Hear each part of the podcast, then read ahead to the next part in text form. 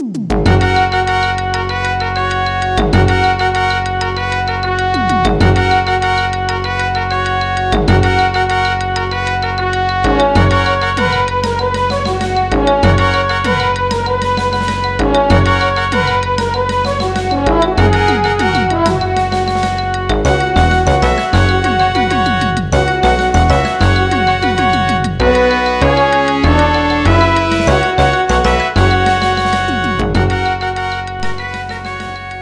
this is Johan Vervloet again with my second submission for Hacker Public Radio. I'm going to talk about how word processors are overrated and why we should use Markdown instead. Word processors are overrated. Too often they are used instead of better alternatives. For example, to write a report, to describe a workflow or a vision, a lot of people just grab Microsoft Word, which is a bad idea. Should you use LibreOffice Writer then, or OpenOffice? Maybe Google Docs? No, they are not much better. If the focus of your text is on the content, if the structure of your text is important, and if the way the text is laid out is less important than the consistency of the layout, or if you want to collaborate with other people, you should not use a typical mainstream word processor. Because they have some uh, major problems. The first one is that you'll probably end up with page layout errors.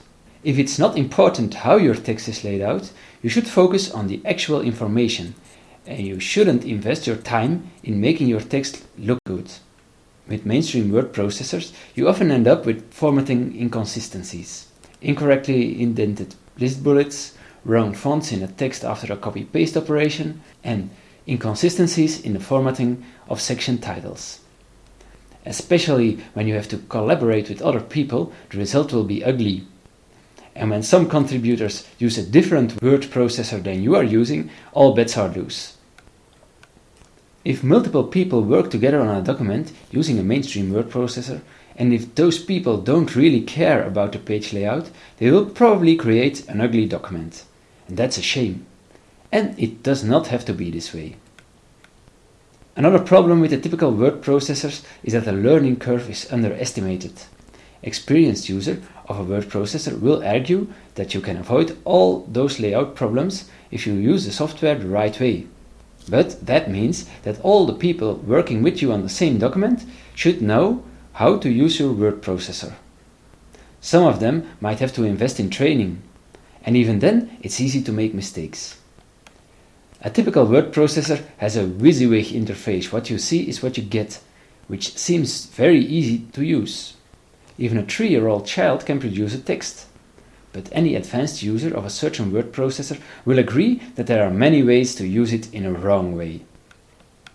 The last problem I want to cover might be personal, but many texts that are created with software like Word are not especially beautiful.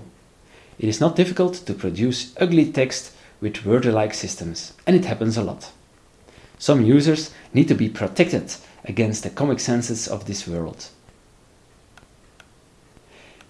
If you don't care about your page layout, you should not spend time in laying out your pages. You have a computer. Your computer should take care of the looks of your document, so that you can concentrate on what actually matters, the content. So we have to look for alternatives for Word. Not LibreOffice, not Google Docs, not AbiWord. They have the same problems. We should be looking for something completely different. Like, for example, LaTeX. LaTeX is very good if you need mathematical formulas in your text. If you have to write a mathematical text on your own or together with someone else, you obviously choose LaTeX anyway, because there is nothing else. But if your text is not about mathematics and you have to work with someone else, LaTeX is usually not an option. The majority of people are easily scared because a LaTeX source document is rather hard to read. What else can we use? Plain text?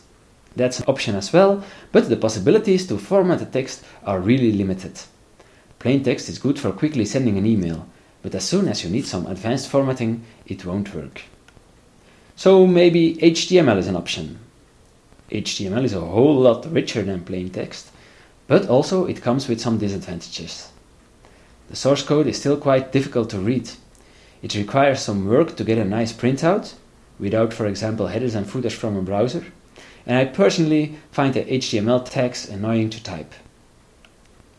So now I'm come to the point I want to make, which is Markdown. Markdown is a great alternative for writing texts. I won't pretend that it's the perfect solution, but it has some nice features. It has a decent user base and the learning curve is quite low. A Markdown file is a plain text document. Meta information about the structure is added using symbols like the asterisk or the hash symbol. This way, the source text stays very readable and you can easily see the structure. Text documents can be opened by virtually everyone.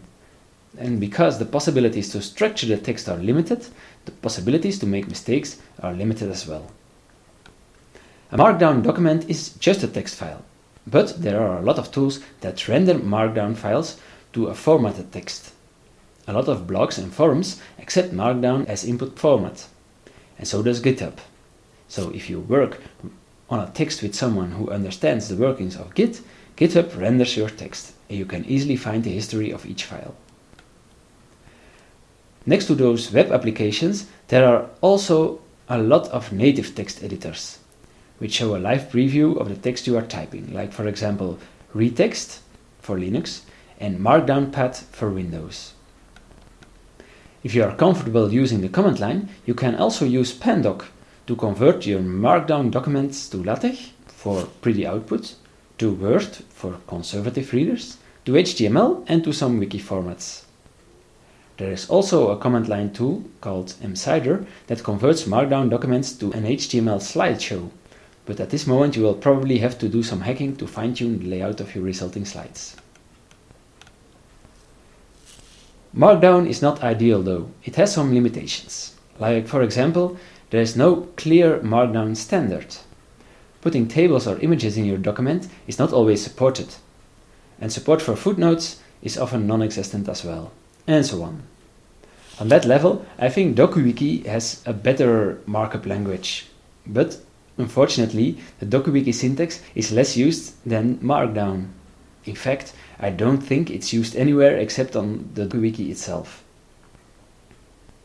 Another disadvantage is that most people do not know Markdown yet. And even worse, Windows doesn't know Markdown or doesn't want to. As said, Markdown documents are just plain text files, but they typically get the .md extension. And if you try to open such a document in Windows, then you will get a message that the file format is not recognized.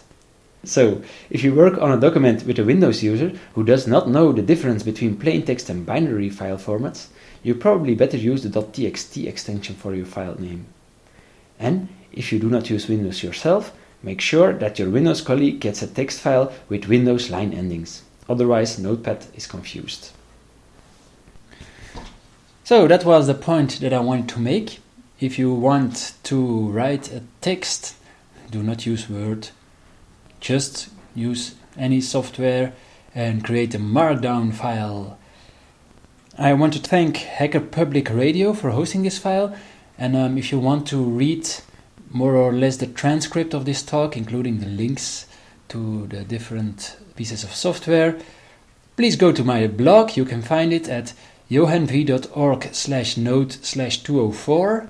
That is johanv dot org slash node slash 204. Thank you. You have been listening to Hacker Public Radio at hackerpublicradio.org. We are a community podcast network that releases shows every weekday, Monday through Friday. Today's show, like all our shows, was contributed by a HPR listener like yourself. If you ever considered recording a podcast, then visit our website to find out how easy it really is. Hacker Public Radio was founded by the Digital Dog Pound and the Infonomicon Computer Club. HPR is funded by the Binary Revolution at binrev.com. All BinRev projects are proudly sponsored by Lunar Pages. From shared hosting to custom private clouds, go to lunarpages.com for all your hosting needs. Unless otherwise stated, today's show is released under a Creative Commons Attribution Share Alike 3.0 license.